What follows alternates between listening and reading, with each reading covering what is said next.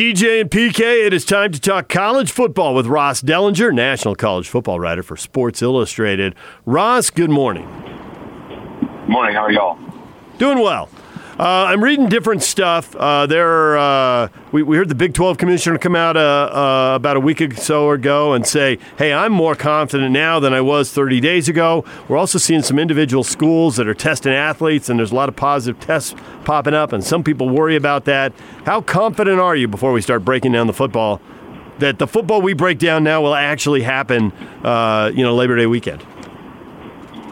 Well, pretty confident. You know, I think for a while now we've been moving in the the right direction to, to you know start football on time. You know, the last three weeks or so, it's it's kind of been there's been a lot of signs. Uh, you know, and the latest one being the NCAA's uh, preseason plan that they've uh, that they've uh, outlined and we'll vote on and we'll almost certainly approve tomorrow to kind of phase in workouts and training camp uh, before we start the season. So all, all most signs are positive. I, I think those positive tests uh, were expected. You know, when athletes uh, get back to campus, uh, as long as you don't have too many or uh, you don't have um, a lot of them, you know, later in the year, like into August or so.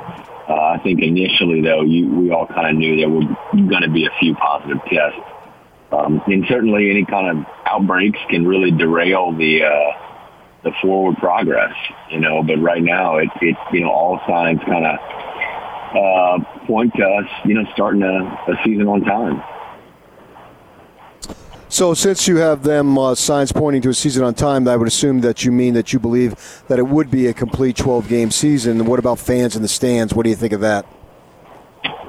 Well, I think they're certainly going to try to get all 12 games in. I, think you might see a situation where some schools might play, uh, might not play all 12 games because of, you know, an outbreak or something like that that might uh, end up canceling uh, games. Uh, they, they're certainly preparing for that to happen. They're preparing for disruptions, uh, interruptions, and uh, even before the season starts in, in training camp, maybe in August. You know, as part of the the NCAA's preseason plan, you you know, a team has to practice uh, four weeks in order to, to play a season. If they don't get those four weeks in, they don't, they can't start until they do. And, uh, so there could be some interruptions, um, in August, uh, from virus outbreaks and you might not be able to start on time some teams.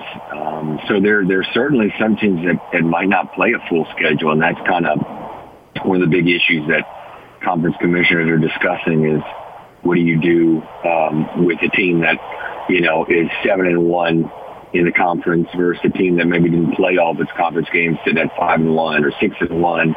You know, when it comes to tiebreakers and such, so they have different models for for a lot of that. You know, as far as fans, that that is one of the biggest uncertainties right now, and, and I think it will be that way until we get into August. I, I've seen some athletic directors uh, not not expecting to have any kind of real concrete plan on attendance until early to mid-August. And that's because as we you wait longer and longer, you know, we learn a little more and more about, about the virus and how it impacts things. And, and uh, the longer you wait, kind of the better uh, it could be as far as, uh, you know, how many fans you could have in the stands. And we're going to see different schools do different things, you know, depending on how the virus impacted that school or that region.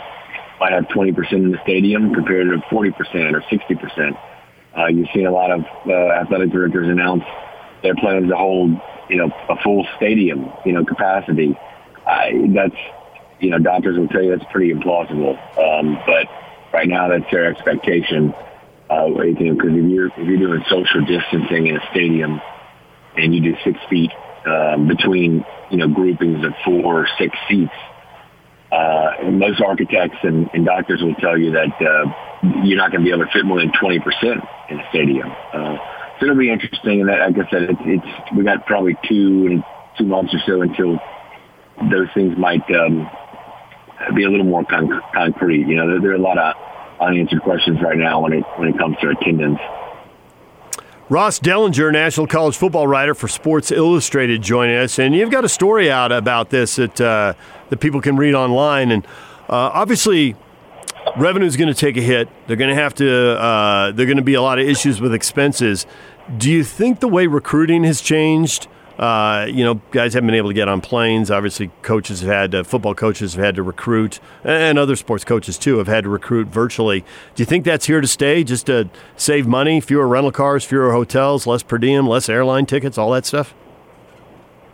certainly uh, for these mid, you know, mid-major type programs, the group of five programs, I, I think you are going to see uh, more of that, you know, virtual type recruiting and Zoom Zoom uh, interviews and, and, and tours, you know, visits through Zoom and stuff like that. Uh, you know, what you also might see that sticking around is the virtual meetings, just from a team standpoint. You know, you're not going to see um, a full team room with players, you know, shoulder to shoulder uh, uh, at a, a team meeting uh, this year, maybe beyond. You know, you're going to have a, a social distancing type meeting, or you're going to have it online. You, you hear a lot of coaches that are going to keep doing the virtual uh, meetings with their players and uh, virtual film study and stuff like that. They they like it. You know, players can do it from wherever. Um, so you might see that stick around too. You know, there's a lot of things in society that are going to stick around uh, after the virus and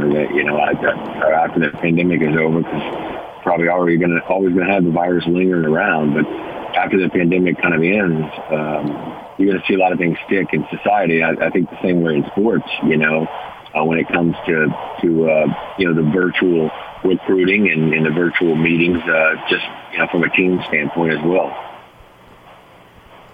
I heard some coaches say that because the players haven't been with the strength and conditioning folks the way they normally have, that they may not be in the best of shape compared to where they used to be, and they're thinking that depth is going to be more important than ever. How much do you buy that theory going into the season? You know, obviously depth depth is always important, but but I think a lot of them are right. You know, uh, these athletes, uh, especially at the, the major college level, are used to basically training year round. Um, they get off, uh, you know, the calendar starts, and if you, you pick up the calendar after the football season ends in, in December, January, um, they get a little bit of time off in January, and then they start the winter training in February with strength and conditioning coaches, and then they that leads into spring practice in March and April. Um, and then they get a tiny bit of time off in May, and then that leads into summer workouts, you know, in June and July. And so that's what they're used to doing. Well, they missed most of March, uh, April, May, and a lot of them will miss parts of June. So certainly they won't be in the kind of shape uh, that we're normally used to seeing players in. And, uh, and that's why the NCAA has instituted that uh, enhanced training, they're calling it, uh, in mid-late July uh, to give coaches a little more time with walkthroughs and such and strength staff a little more time to ready players for camp and thus, you know, camp readying them for the season. But there, there's a lot of time missed, and I'm sure we're going to uh, see the impacts of that when the season begins. Ross Dellenger joining us, national college football writer for Sports Illustrated. This is way out there on the horizon, but I'm curious, as the national writer, have you had any conversation with the folks who run the playoffs, the New Year's Six games, the other bowl folks, and are they all on the same page as what the postseason might look like if it happens, if it doesn't happen? It'll be different if it does. Uh, what options are you hearing for December and January? Yeah, you know that's that's one of the things that may, maybe it's because it's so down the line that I haven't actually gotten around to is is you know the the postseason of football. I mean, I've read some other stories and such. Uh, you know, the bowls are they're going to be there. You know, they they obviously they make um, a lot of money and they're gonna they're gonna be able to contort I think their schedules and however they need to. Um, maybe you have a drop off in a few.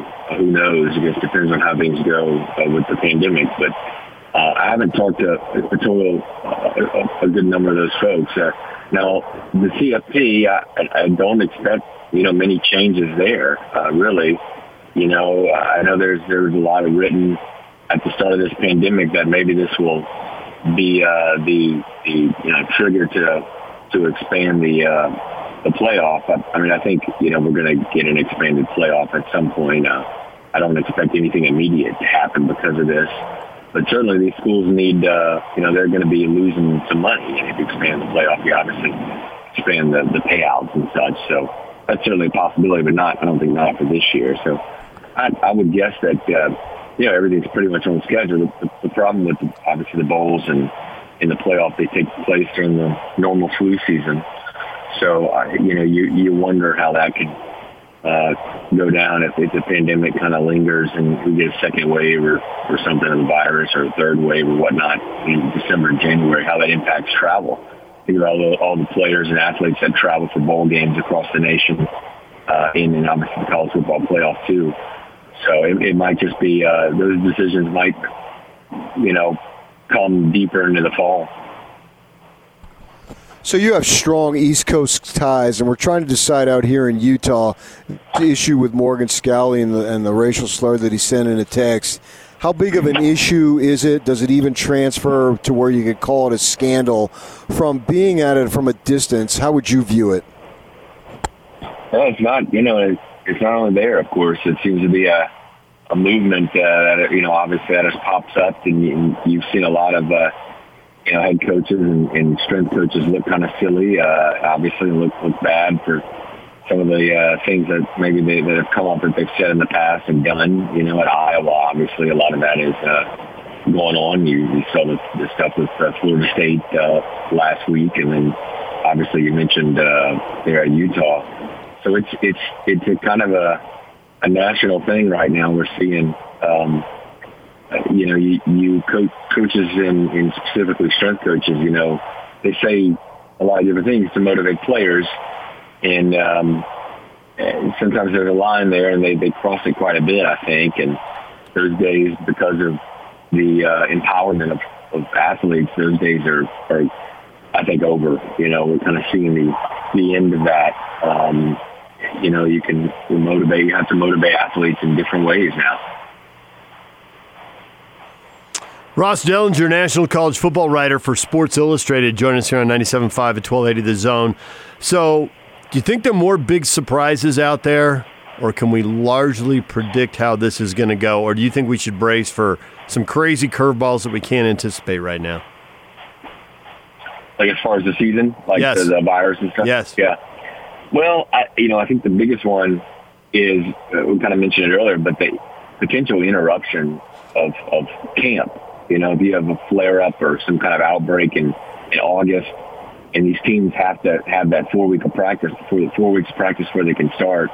You know, if you have an interruption of a few days or something, are you going to be able to start on time? You know, that's that's one kind of big thing that I think uh, officials are, are fearing that that could happen uh, during the season. You know, um, uh, some kind of universal testing protocol is, is going to be needed, uh, where, where everybody's on some similar pages.